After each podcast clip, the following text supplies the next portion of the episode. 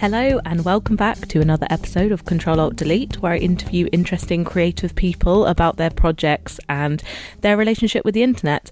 Today's guest is the brilliant Caroline O'Donoghue, who I've been following online for years. I don't know if we'd actually met in person before this conversation, but it felt like we had, which is always the way when you know someone's work so well. And I love this episode. It's very chatty, and we talk about her brilliant book, Promising Young Women, which is out now.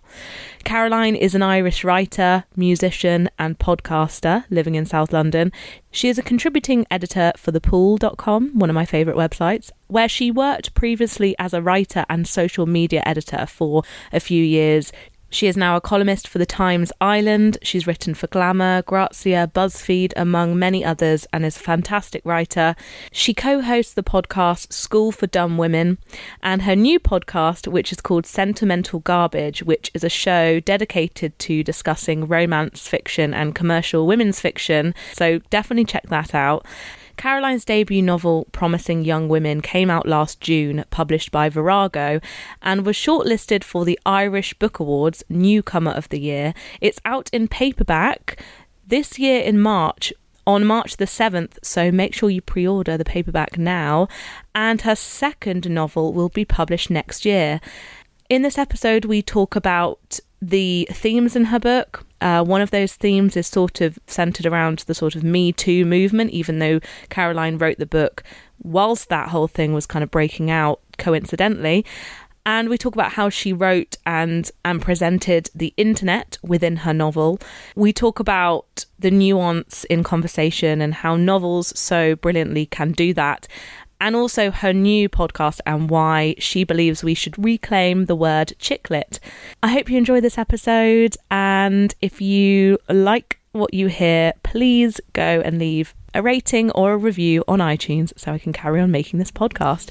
Thank you so much for listening, and here it is.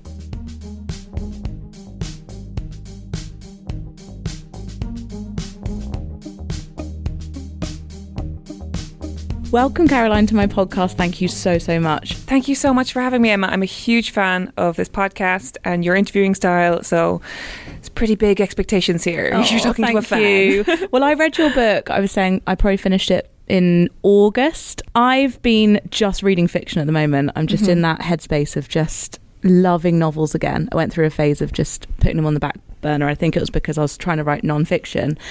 And I'm going to get the most awfully cliche question out of out of the uh, way. But you worked at the pool, didn't you? Kind of I in did. quite an intense. You know, you were writing a lot of content that was really brilliant. Thank you. You know, doing a lot every day writing. So, how do you write a novel alongside a job? Yeah it it was a it was a funny one because um so I started at the pool in whenever the pool started. I was like employee number five or six or something as their social media manager and before that I had been working in a in like a string of advertising agencies each larger than the last for you know writing tweets for like um you know, Wall's ice cream and, and stuff like that. And I've been there. Yeah, well, yeah, I've actually always loved that about you because, you, like, you know, you've always been someone who followed that trajectory as well. And whenever yeah. I felt a bit lost, um, you and Lauren Bravo are two people whose like social media I used to always keep up with, being like, oh, she's doing it. Um, yeah, so I worked in advertising, and then I I had this website called Work in Prowess on the side, which was just me and my friends doing mad blogs. Um, and then because of these kind of like you know corporate social media and uh, sort of knowledge of online culture. I got hired to do the pool and be their social media manager.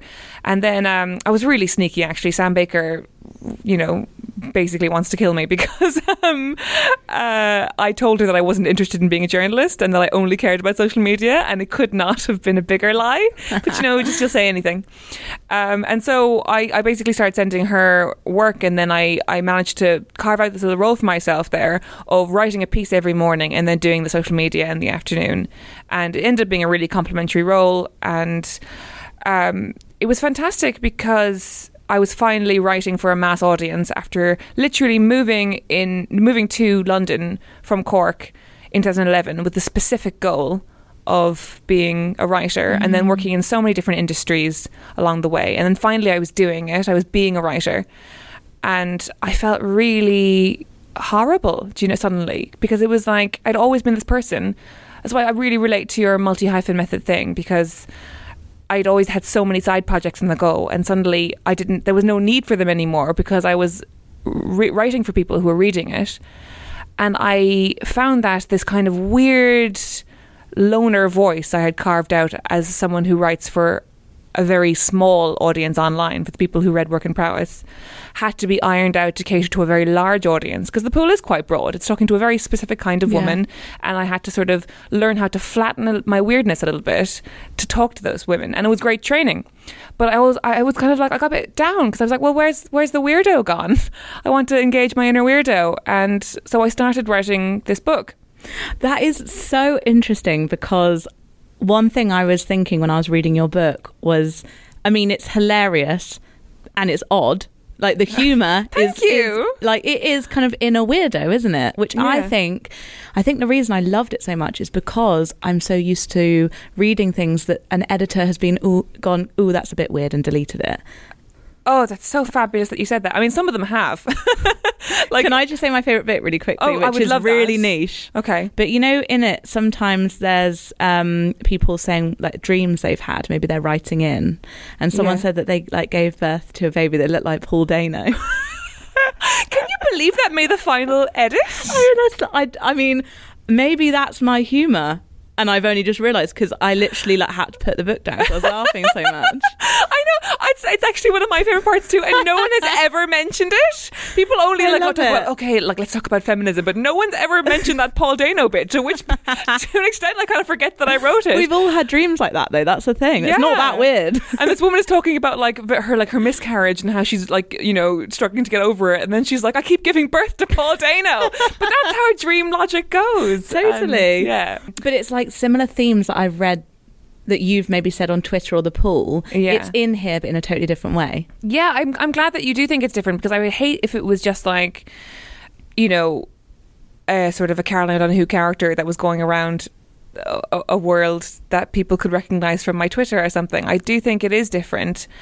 It felt much more organic to give it to a real person for some. I don't know what I'm getting at with that. You know what I mean? Um, totally and also how annoying for people to like conflate a female author with a female protagonist like It i would is- never in a million i'm actually so conscious of that that i would go the other way right? i would like try and start from this is totally nothing to do with this person and if the Yeah. author is like oh it is a little bit of me i'd be like oh okay Yeah, it's it's a funny one, isn't it? I still don't really know where I land on that because um, it is a fictional character, obviously, and uh, the book is completely a work of fiction. But at the same time, you know, uh, the first bit of advice every young writer gets is write what you know. But then when women write what they know, which is primarily, you know, your work life, your friendships, your relationships, it's seen as kind of like, oh God, she's just writing about herself, isn't she? You know? So it's a weird dichotomy. So I think everyone sort of starts with stuff they know really well. So for example, I knew the advertising world really well. So I placed a girl who was about my age at the time of writing, which is 26. Um, in in an agency, an advertising agency that I knew quite well, it, like I knew the size of it well. I knew th- how it operates, what it would do, like how a HR stream would would move. You know, um, and that and that was all taken from experience. But as soon as you start twisting and adding things like the first time you add something to the character that has nothing to do with you like for example jane comes from a single parent family. I do not. Um, my parents are still together and very much in love. But that that's changes it again. And then you change something else. And then by draft three four five i think i had 15 drafts of that book.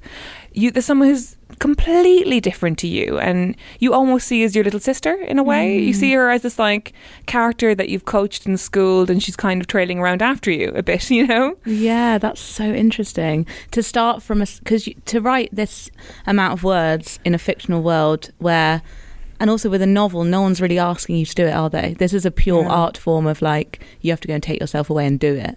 So you have to be interested in the subject matter. Otherwise, how can you get through the book? It's funny because like the reason it was born was because someone did ask me. Like I don't think I would have had the confidence because I I was someone who um would op- enter all these short story competitions and stuff and I, they're always around. Uh, and thinking that that was the way into fiction was to sort of win prizes and that kind of thing. I'd known some people who had gone that way and who'd won very big prizes and and it was for some reason it never caught hold. Like I was never able to write the kind of short stories that seemed to resonate with anyone other than maybe five people. Um, I, I, got a short story on the toast, which was like a amazing. Huge, that was huge for me. I was uh, so excited, but that was the closest thing I ever came to like anyone caring about my fiction. And so I basically given up on the concept. I thought like, okay, clearly you're not good at this because empirically you've entered 50 competitions and you haven't even been shortlisted or heard back from any of them. And then um, someone from a uh, a different publisher uh, saw my writing online, said, Have you ever considered writing fiction? And I said, I, I have actually. Um, and then she said, Well, I'm looking for somebody to kind of fill a kind of millennial Marian Keyes role in my list. Uh, I think that could be you. And I was like, fabulous. I love Marian Keyes. And she was bringing up Caitlin Moran as well. It's brilliant people who I would love to be considered in the same line as. And she said, well, go away, write 20,000 words, and then come back to me and we'll talk about acquiring it. And I was like, fabulous. And then um, the weird thing is, I think lots of people, and maybe this is why people start fiction and then stop, is that they they have an idea of what kind of book they should write, and then another one comes out entirely. So, like, I really wanted to write a really funny kind of Helen Fielding, Nick Hornby, London foibles type of um, novel. But then the more I wrote, the more this weird, spiky, weird, edgy, lonery thing came out. And then when I gave it back to this editor, these 20,000 words, she was like, this is not what I asked for. this is nothing. This is, what is this? I mean, well done you for trying, but categorically no. um, and then, but then by that point, I was so, um, I had so much confidence from, you know, being asked to do it in the first place that I just, you know, hurtled on to the end and eventually found a publisher. That's so interesting because it's almost like sometimes if someone plants a seed for you, it's then in there. Yeah. Then now you're like, oh, I could write a novel. Yeah, like if one person who works in that field thinks like, "Oh, you got something," then that's enough, isn't it? You mm. know, that's better than like a random, you know, short story prize made up of like academics and someone who owns a bookshop. And those people are great, but like all it really takes, it's like that famous like that Lady Gaga quote that keeps going around. if there are a Oh. hundred people in the room and 99 don't believe in you. and one of them is Bradley Cooper and he keeps touching your nose. oh my god, that is my favourite meme at the moment. it's lovely, isn't I it? love it. Bless Oh. her. Someone needs to tell her next time that Oh, if you're a fan of Lady Gaga, you'll watch every interview. um, do you think that you're more proud of the book because it is 100% you? Definitely. Um because it's funny because uh, I saw this very funny tweet going around the other day about someone saying um, people are always coming up to me saying, "Why don't you write a you know a Nicholas Sparks book or a or a commercially successful book?" As if I am choosing to write commercially unsuccessful books. It's kind of like I don't. I'm not one of those people who gets a million ideas. I get like one idea. And then I am stuck with that until the next one comes. Do you know what I mean? Yeah. I, I feel like I almost had no choice but to just complete that one. And I think what helped as well is that there didn't seem to be any other books that were like it. Like I, I'd, I'd read a lot of gothic women's fiction, and I'd read a lot of workplace comedy fiction, but I hadn't read like a smash of the two. Yeah. and that really that was really compelling to me. And I was like, well, there's a thing of no one can compare it unfavorably if it doesn't exist. You know? yeah, yeah, no, but that is a- a hundred percent how I how I felt when I read it, and it's like it's a big compliment that there's nothing else really like it. I've yet to find a book like it. It's I love books that do this, where you start reading it and you're like, oh, okay, cool, and then you get to the middle and you're like, oh, and then you're like into the last part and you're like, Jesus, like this is like really changing and evolving and like speeding up. And, and I wondered, did you intentionally want to kind of make each part very different? Well, yeah, weirdly, because like I don't know. Have you ever used the um, writing tool Scrivener? Oh, only ju- I've only just recently uh, discovered it. I love it. It is a game changer, isn't it? It's I love it's- setting a little goal and then seeing the bar like move up. You can set goals. You can set, you can set like a daily goal, I did not know this. and it like light. Well, it doesn't light up, but it like goes green, and it's like I've hit my goal. It makes it like hitting your word count really exciting. okay, I didn't know that that at all. What do you use it I've been for? I've been using it for like three years. and I've been telling everyone to use it. I didn't know that was a feature. Um, no, so what it does is um, it allows you to um, put like your chapters in different folders, Yeah. and then within those folders there are scenes. So basically, it makes it really easy to move chunks around, and it stops you from having just one long big Google Doc or whatever. Oh god, yeah. You don't have to copy and paste. Yeah, exactly. Or that thing where you have to wait for the whole document to load because you've written it all on Google Docs because you're a nut job.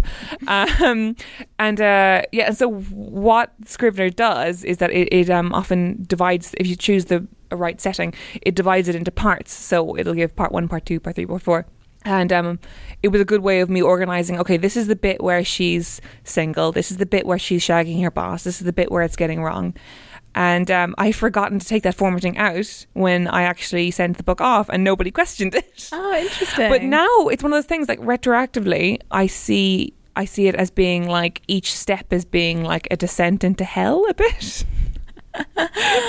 Why, yeah. Yeah. I mean, it's like she's like she starts off on the mezzanine and she's going into the basement of hell.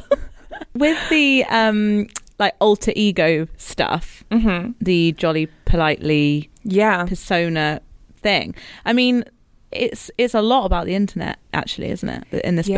book, and does that is that just something that you kind of felt like I have to write about this? Like this is a huge part of my life. I know about this stuff, Mhm. or how did that come out? Well, yeah, I think um, I think what what found that really compelling was you weirdly you don't see the internet in novels, and when you do, it's quite uncomfortable, isn't it? I don't I, I don't really understand how we can have like a sort of a new generation of kind of fiction written by millennials and younger if you don't include it because it, it sort of rings quite false because everybody I know the internet is a part of their life in some way, you know. Yeah. And what I find really compelling about Jane's specific journey is that oh, it's hair in my mouth. Jane's specific journey is that uh, she starts this online agony aunt column, whereby she's really kind of sassy and acerbic, and she has just the right thing to say at the right time, um, because her actual day to day life is quite meaningless, and she has absolutely no power at work. She is like nobody is counting on her opinion on anything. And I think everybody has been there, especially in their early 20s in their career.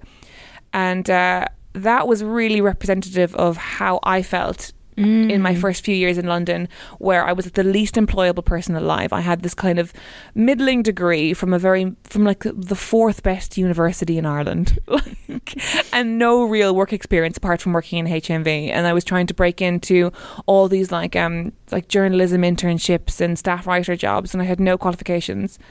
And I was just working in admin jobs in different industries, really, really low down, feeling like I feeling like I was important. And that's weird because like I remember in those days when I was like 22, 23, 24, I was so much more confident in myself than I am now. I thought I was like I really thought I was it. Like and uh, thinking I I have the answers to everything. I know everything. I'm funnier, smarter and better than everyone in this room, but there's no way of showing it because every time I talk just nonsense comes out and my hands are sweating and my clothes are terrible and everything is bad all the time. But I know I'm very special. And I think for lots of people, lots of our generation, that specialness, and I'm putting specialness in inverted commas there, came out online Mm. in a in a place where you could control how people think and see you. And you do have the right answers. And like you notice that most people who are on Twitter like sounding off about, you know, what we're going to do about Brexit or whatever, they're actually like 22 and they don't have a fucking clue, you know? And I think people, they strive to seem really indomitable online because they're so domitable in real life, you know? That oh my god, that is so true. And also I feel like that just sums up being a millennial in some ways is especially like in the early days of working.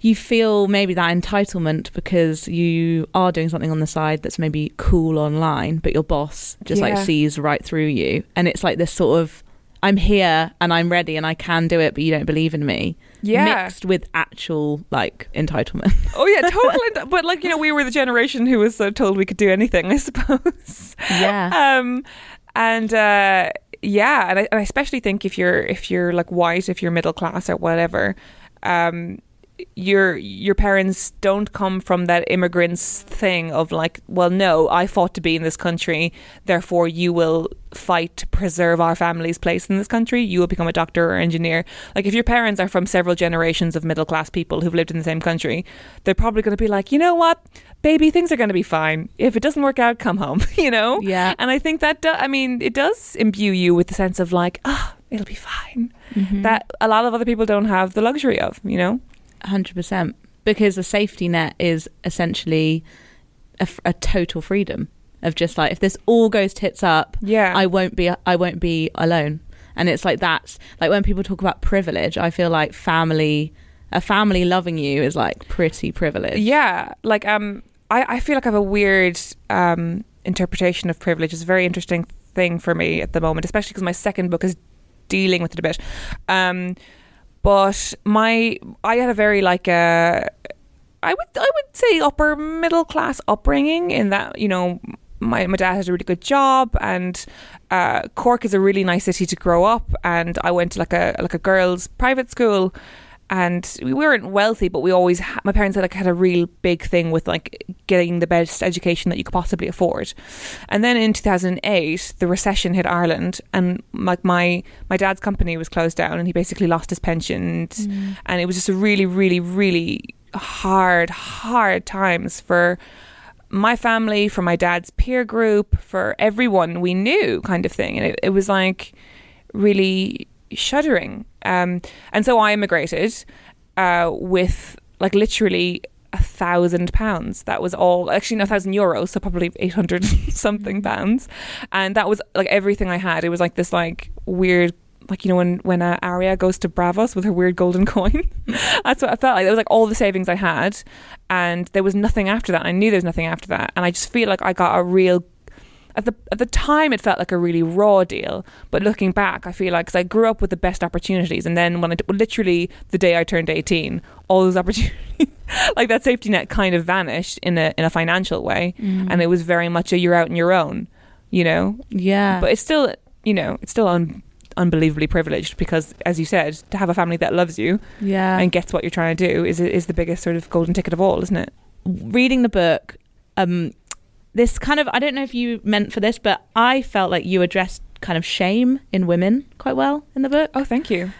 Uh, that feeling of women still feeling like they can't do things without feeling like they're doing something wrong or it's shameful or like anything around like sexual fantasies or anything like freedom in that way. Yeah. I don't know. I felt like I felt kind of sorry for Jane near the beginning. I felt like she just was like really down on herself and like always felt like she was doing something wrong. Yeah, well, I think she comes from this place. Well, when we meet Jane, she has just finished with her kind of. I want to say long term partner is probably the wrong word for it because she's 26 and she's been with him for like three years. But like the the nice guy that like it would make complete sense for you to stay with probably forever. And I think a lot of people have that thing um, where they're they're either their uni boyfriend or their first boyfriend after uni, and they stay with them for between a year and three years, and they think like, oh well, I guess we're getting married, and then they just sort of like have a bit of a breakdown between Yeah. at some point between 20, 23, 24, 25, and then um, they feel so ungrateful, like almost that there's something rotten or wrong with them because I feel like again we were the generation that was raised on like Sex in the City and like if you if you find a good man, hold on to him kind of thing, and I feel like that rhetoric. Even though it more belonged to our mother's generation, has really fallen down to us. Even though we actually have loads of options, and there's really no need to have that ultra monogamous view on things. It's like that mixed with the Samantha Jones thing. Totally. Because I feel like my promiscuous days, Samantha Jones made loads of things okay. Yeah, a There's- little but bit. there's still like a there's still a stigma to you know sleeping around as a woman. But there was this there was this weird thing of that like that Samantha in that show, she was like this weird pirate lady. She she was like she was like obviously fabulous, but she was kind of an outlier within the show because like all, even her friends were like how she behaves is mad. like, Yeah, she- and it was She had mad. no one else to be like. Do, no one else did the same as her. Yeah, there was one episode where she um found a friend who was also doing the same as her, who was like an older Southern lady who was like blowing someone under a table in a restaurant, and she was like, "This is too much." there can't be two of us in this city. Yeah. But anyway, um, because I think so, we, we meet Jane and she's after breaking up with this guy, and she feels like she must be a defective, poisoned, rotten person because for the for the temerity to have met a nice person but decided that they weren't for you and then broken up with them. And so we meet her in this free fall where she's kind of particularly drawn to these two men, one of which is like age appropriate, handsome, sound, like a good pal around the office, the kind of guy you want to get off with at the office. And the other is this much older boss who there's kind of a big question mark around everything he does. And he sort of treats her in a way that's like vaguely paternalistic, but also vaguely sexual. Mm. And also, wor- and- but it's like she knows it's kind of gross and weird, but also sometimes you're turned on by things that are gross and weird. Yes. and I was listening to, I don't know what I was listening to the other day. I think it was uh, someone dissecting Eva Wiseman's piece on porn, the future of porn. Yes. And how, like, women have been so excluded from anything to do with, like, you know, p- like the porn world of like how Yeah. it's made, how it's directed, like the choices, that it's like women's tastes are probably as weird and creepy and strange as men's, but Oh, like yeah. there's no space for it. right it's so it's so interesting um because I think even if you if you've ever been on a porn site, uh, if you've ever been on a porn you have the site, excuse that you were researching a book at least. I actually can do that because in my next novel, um, the main character is like a cam girl, like she sells Oh, pictures of herself and videos of herself. Um, so I actually did use Pornhub for research. to see what the trajectory was, um, but yeah, if you look on those on the like uh, for women sections, they're always like these weird Mills and Booney interpretations of what a female fantasy is. Well, it's not dissimilar from like the way women's fiction is treated. It's like, Yeah. here's all the stuff, and here's your little section. Like it's so funny, isn't it? And then if you actually like get a few girls drunk and get them to talk about what porn they're actually watching, like about half of them are going to say lesbian porn, and the other half are going to say like casting couch porn. Because I remember Caitlin Moran once saying, like, because it's all so weird and so skewed to men, Mm-hmm. that she was just like, sometimes there's like the amateur porn section, and Yeah. she's like, I'll just watch that 'cause at least it's real people. I know, even if it's really bad quality, at least it's people who are genuinely affectionate for one another. yeah, they're not being horrible to each other. I still think that Caitlin Moran probably has. I actually haven't read Eva Wiseman's piece, but I've listened to the high low when they talk about Yes, it. So no, that's where that's where I heard the discussion. I was trying to remember that was it. Yeah, Yeah. Um, I feel like Caitlin Moran's essay on porn in How to Be a Woman is probably the thing I think about the most whenever I think about it. when she talks about the sort of um, a lot of porn is made in a very crassly commercial way, which is like basically they're pounding out however many videos a day and it's just horrible and no one fancies each other. yeah. This is quite a sideline and This is, this is, is. But actually, back to kind of um, talking about women and things. I don't think I read that much about younger women, not mm. Sex and the City, not all these other books, like younger women who I can identify with making decisions that they're still made to feel a bit shit about. And it just made me think, like, why? a funny one, isn't it? Particularly for Jane because she sort of she feels this weird attraction to this this man who i- i- is called his name is Clem, and there, there is definitely something sexy about him. But he, she's like self aware enough to know from the beginning that he's probably not a great guy, Yeah. and she pursues it anyway, partly out of loneliness and partly out of like you just kind of want to look under that rock and see how many bugs are under there. You know? Yes, yes. That's what I mean. Like Yeah. she's she's doing all the stuff we all do. Yeah, totally. And, I just hadn't read a character for a while that was like speaking to that, I suppose. Yeah, but th- thank you. And I think well, what begins for her as like a looking under the rock to see how many bugs are under there because she's got so little going on, and because he's quite good at sort of getting his hooks into her in a very subtle way, becomes a full on obsession. And then once you conflate that with it's weird. It's like these weird conflicting things. Is that we're living in the sort of whatever wave of feminism that we're on now, of like, oh, a woman's desire is natural and you can have sex any way you want and all this. But then once you layer career on top of that, and especially once you layer that women still don't get the opportunities that they deserve in in most careers and that mo- even like something like advertising which Jane works in still at the top if you look at any board there's like one woman mm. with a perfect bob at the, at the top and there's no others and and why is that and then if you layer on like y- your career with your sort of sexual desire like it's this weird imploding thing of how are you treated as a professional and can you separate how because she she genuinely does start doing well at work at around the same time she starts shagging her boss, and she can't even figure out: Am I doing well, or am I just being promoted because I'm sleeping with the right people? Yeah. When actually it's sort of both. You know, it's weird. Yeah. No, and I, and I wanted it to be muddled. I wanted it to like have no real answer. You know. you can read it in kind of a few different ways. I'm really glad that you said that because uh, what I've been. This book came out in June, and we're recording this in December. By the way, I'm trying to not do like any spoilers, which is why I'm sort of trying to be broad. Okay. But I think we're talking about it in a in a broad enough way. Okay. Yeah, so this came out in June and it's now December. So I've been promoting this for a little while and it's been interesting on a lot of panels and interviews and stuff. People are quite keen to bring up um, you know, Me Too and Time's Up and everything. Um which makes sense because it has been the year of that and it's really strange to have brought out a book about a workplace relationship that is abusive. There are elements of abuse in it, but abusive not in a way that is really comparable to the kind that we're seeing in the news. She is not everything she does with this man is her own choice. You know what I mean? She could stop at any time. The point of the book is that girl who says, Don't worry, guys, I got this. You know, that girl who's like, Oh, don't worry, because I know he's a scumbag, so therefore I'm fine because I know. Um, and actually, she's in way over her head and she kind of falls down this rabbit hole of this um, really quite, yeah, seditious person. Mm.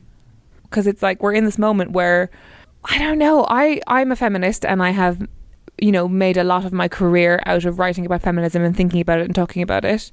And I think it's a fascinating subject, but we're in this weird moment where like this huge sort of mindset and this this frame of thought that so many women are invested in and thinking about all the time is sort of being cross-hatched against a huge capitalist society.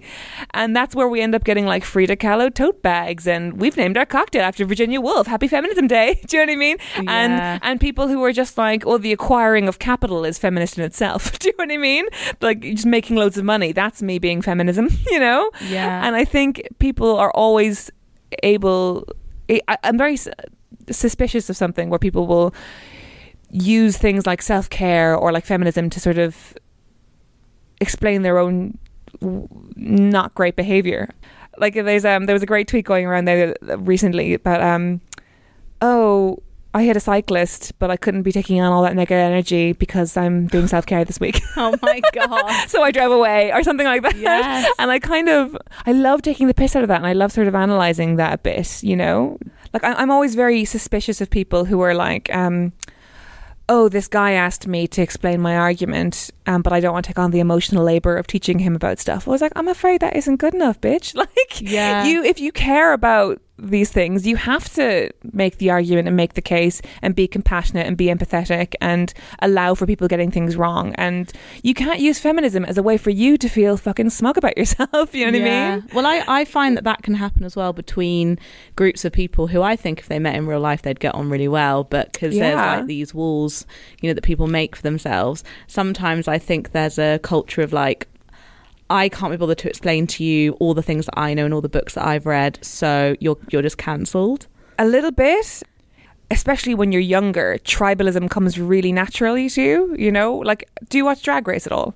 You found Drag no, Race? I need to. I need to get into that. Well, I think because it's now been going on for so long, and there are so many like drag queens to be a fan of, that like the younger fans, it's a bit like sports. You know, they just really, really rally behind one queen, and then if like another queen's fans Yes. get all up in her face on Twitter, it, beco- it starts this big flame war and stuff. And I just think that the younger you are, and the less you know about yourself, the more you need to define yourself by like big, broad terms. totally. And if people don't agree with you, you're like, well, you're not in the club. You Yes. know? And I also think that when you're young, uh, you judge people by association. So, like, you're friends with that person, or Yeah. you're friends with that person, so I can't be friends with you. And I find like that happens online a lot. Like, Oh, I've seen a lot of that lately. Of like, Yeah. um, if you follow this person, I'm unfollowing you, kind Yes, of thing. Which yes. feels very playgroundy. very you know? playgroundy. Yeah, I, I'm kind of.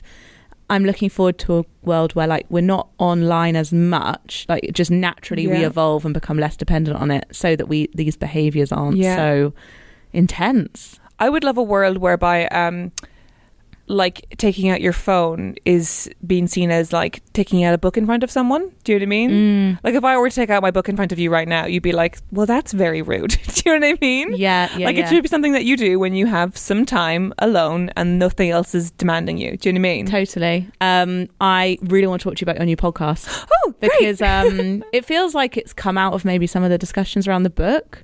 it definitely or has. Is it not linked? So, um, my new podcast is called Sentimental Garbage. Although by the time comes out, it'll be my old podcast.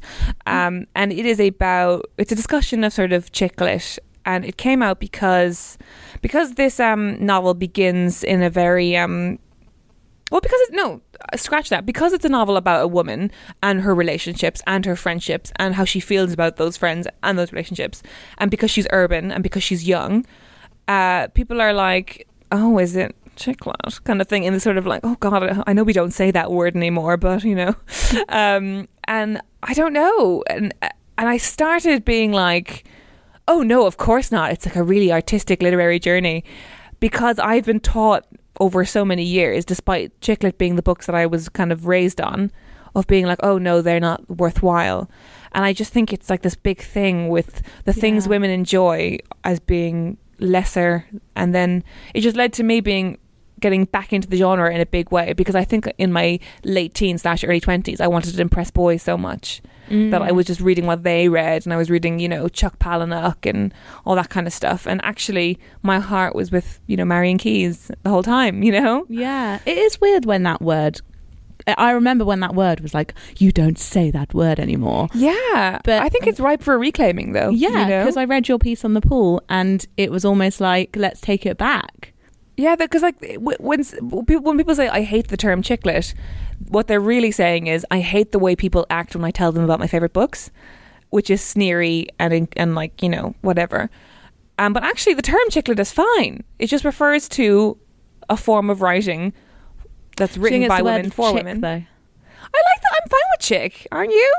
I find it kind of pleasingly retro. It The same way like dude, you know? yeah, it Yeah. totally depends on the context. Like reading it in your article, I'm like, yeah, lo- I actually really like the term again. Yeah, But if a guy was like, "Oh, that chick," I don't know. I think it's fine. I enjoy it. I, I don't know. But I, I also love saying dude a lot. So And yeah, dudes and chicks weren't. do you think that maybe between. we're in danger of over over analyzing some things? Then Oh, absolutely. Yes. And it actually goes back to what I was saying earlier on about when sort of you know feminism and in gen- not just feminism but like liberal thought and you know people trying to challenge themselves genuinely in an empathetic way meets capitalism and online culture whereby websites have to produce however many articles an hour in order to hit their page view count in order to satisfy their advertisers. And so they're taking these online discussions that are like okay how do we feel about this slur that's used in fairy tale of new york? Should we bleep out that word? How do we feel about baby it's cold outside? Are there some weird things about love actually that we should think about? And they just bloat them into this like sugary weird mess where it's like these snowflakes want to ban christmas do you know yeah, what i mean yeah. I remember Yeah. I wrote an article years ago about how like I interviewed people that don't like roast dinners. and I got like I literally got well, not a death threat, but I got threats oh being like, How dare you say this about like It's so funny. I had a similar thing whereby, so I've written like a lot of uh, like hundreds of articles. I used to write an article a day for the pool, and that you know over two and a half years, that's a lot of articles. And some of them were about like you know women's refuges closing and all kinds of very serious stuff. But the only thing I ever got hate mail for was about Air Wick coming out with poo um, masking. Oh my god. Really? So like drops that you put in your toilet to like hide the smell of poo. And I just like wrote a 500 word article taking the piss out of this funny thing. And I had all these people from like um, IBS societies and Crohn's disease societies being like, "You have no idea how much this product helps people." Like, and I was like, "Oh my god, I'm so sorry. I never even thought about." Oh my god. You probably have as much experience as I do because you worked in sort of commercial social media land where, you know, a single tweet might take two months to get signed off by a client, you know? Yeah, and then That by the time you get it signed off, it's like the most irrelevant thing. I know completely. It's about like the World Cup, and it was a year ago. oh my god, you're you're triggering me with these uh, memories. I used to write the tweets for like the PG Tips Monkey. oh, did you? And be like- That's a sweet job. It was it was fun. Like, I remember all the meetings about like what he and what he would say and what he wouldn't say, and oh, oh it my just god! like wow. And also the like um like the brand uh sort of pillars of like he is cheeky but not Yes. rude Yeah. he is sassy but not blah like whatever he is a feminist. the PG Tips is a feminist but yeah, that would have been funny. Um, but are you surprised in some way that you that you didn't get any like clickbait headlines on your book about like Me Too and and things like that, or or did you? it's funny I because I, I just think it's it's so it is so nuanced. Thank you so much. And you know what? I have this this weird thing whereby like um when I so you've sold a book, you know what it's like, whereby you sell um, often the rights to your UK publishers, and then your agent will take the book to like an international market and say who wants to publish this in other countries. And um, th- this, I think it was the Frankfurt Book Fair, was on the eve of um, or the weekend the Frankfurt Book Fair happened, where that happens, where people flog your book to international Yeah. publishers, um, was when the Harvey Weinstein stuff first came out. When I think it was Ashley Judd who came out first Wow, yeah. about all this stuff, and there was like suddenly mushrooming overnight. There was the thing of like you know opening Facebook and everyone saying "Me Too," everyone coming out with their own thing, and it was a really painful, powerful Yeah. time to be a woman online or to be a woman at all, and it was like really this mushrooming Mm. thing, and I was like, oh my god, and then I thought. I've written a book about, you know, basically male female relationships at work and how they go wrong and how sex and power interplay. I was like, oh my God, like, I'm going to make a million pounds. I'm thinking like, oh, my- my my agent is going to sell this to five million countries and all this, da da da.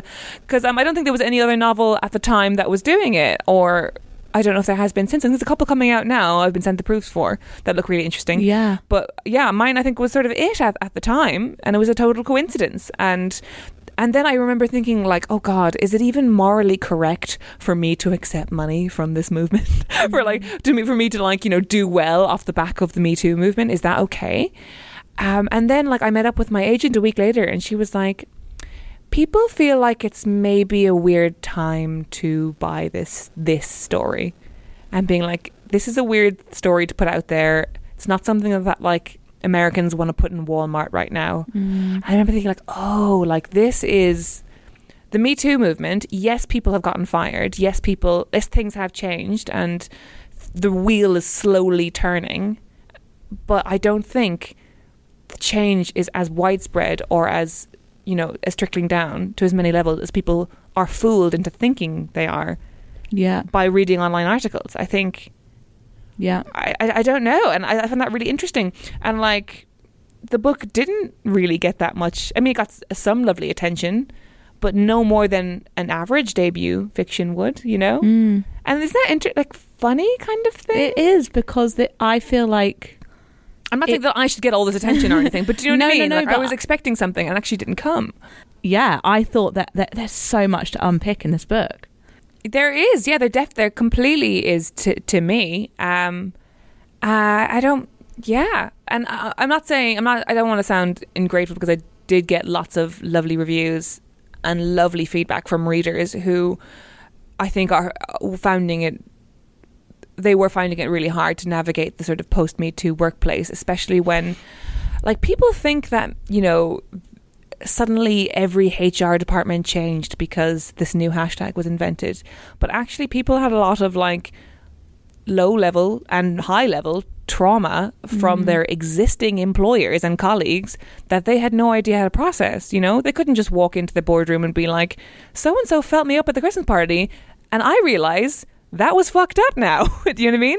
And I, I heard from a lot of women who were like, this helped me really unpick some things that really felt like a big, you know, ghostly knot in my head, you know? Yeah, yeah. It's like books like yours and these books that are coming out, I think are going to be very, very important to a lot of people growing up.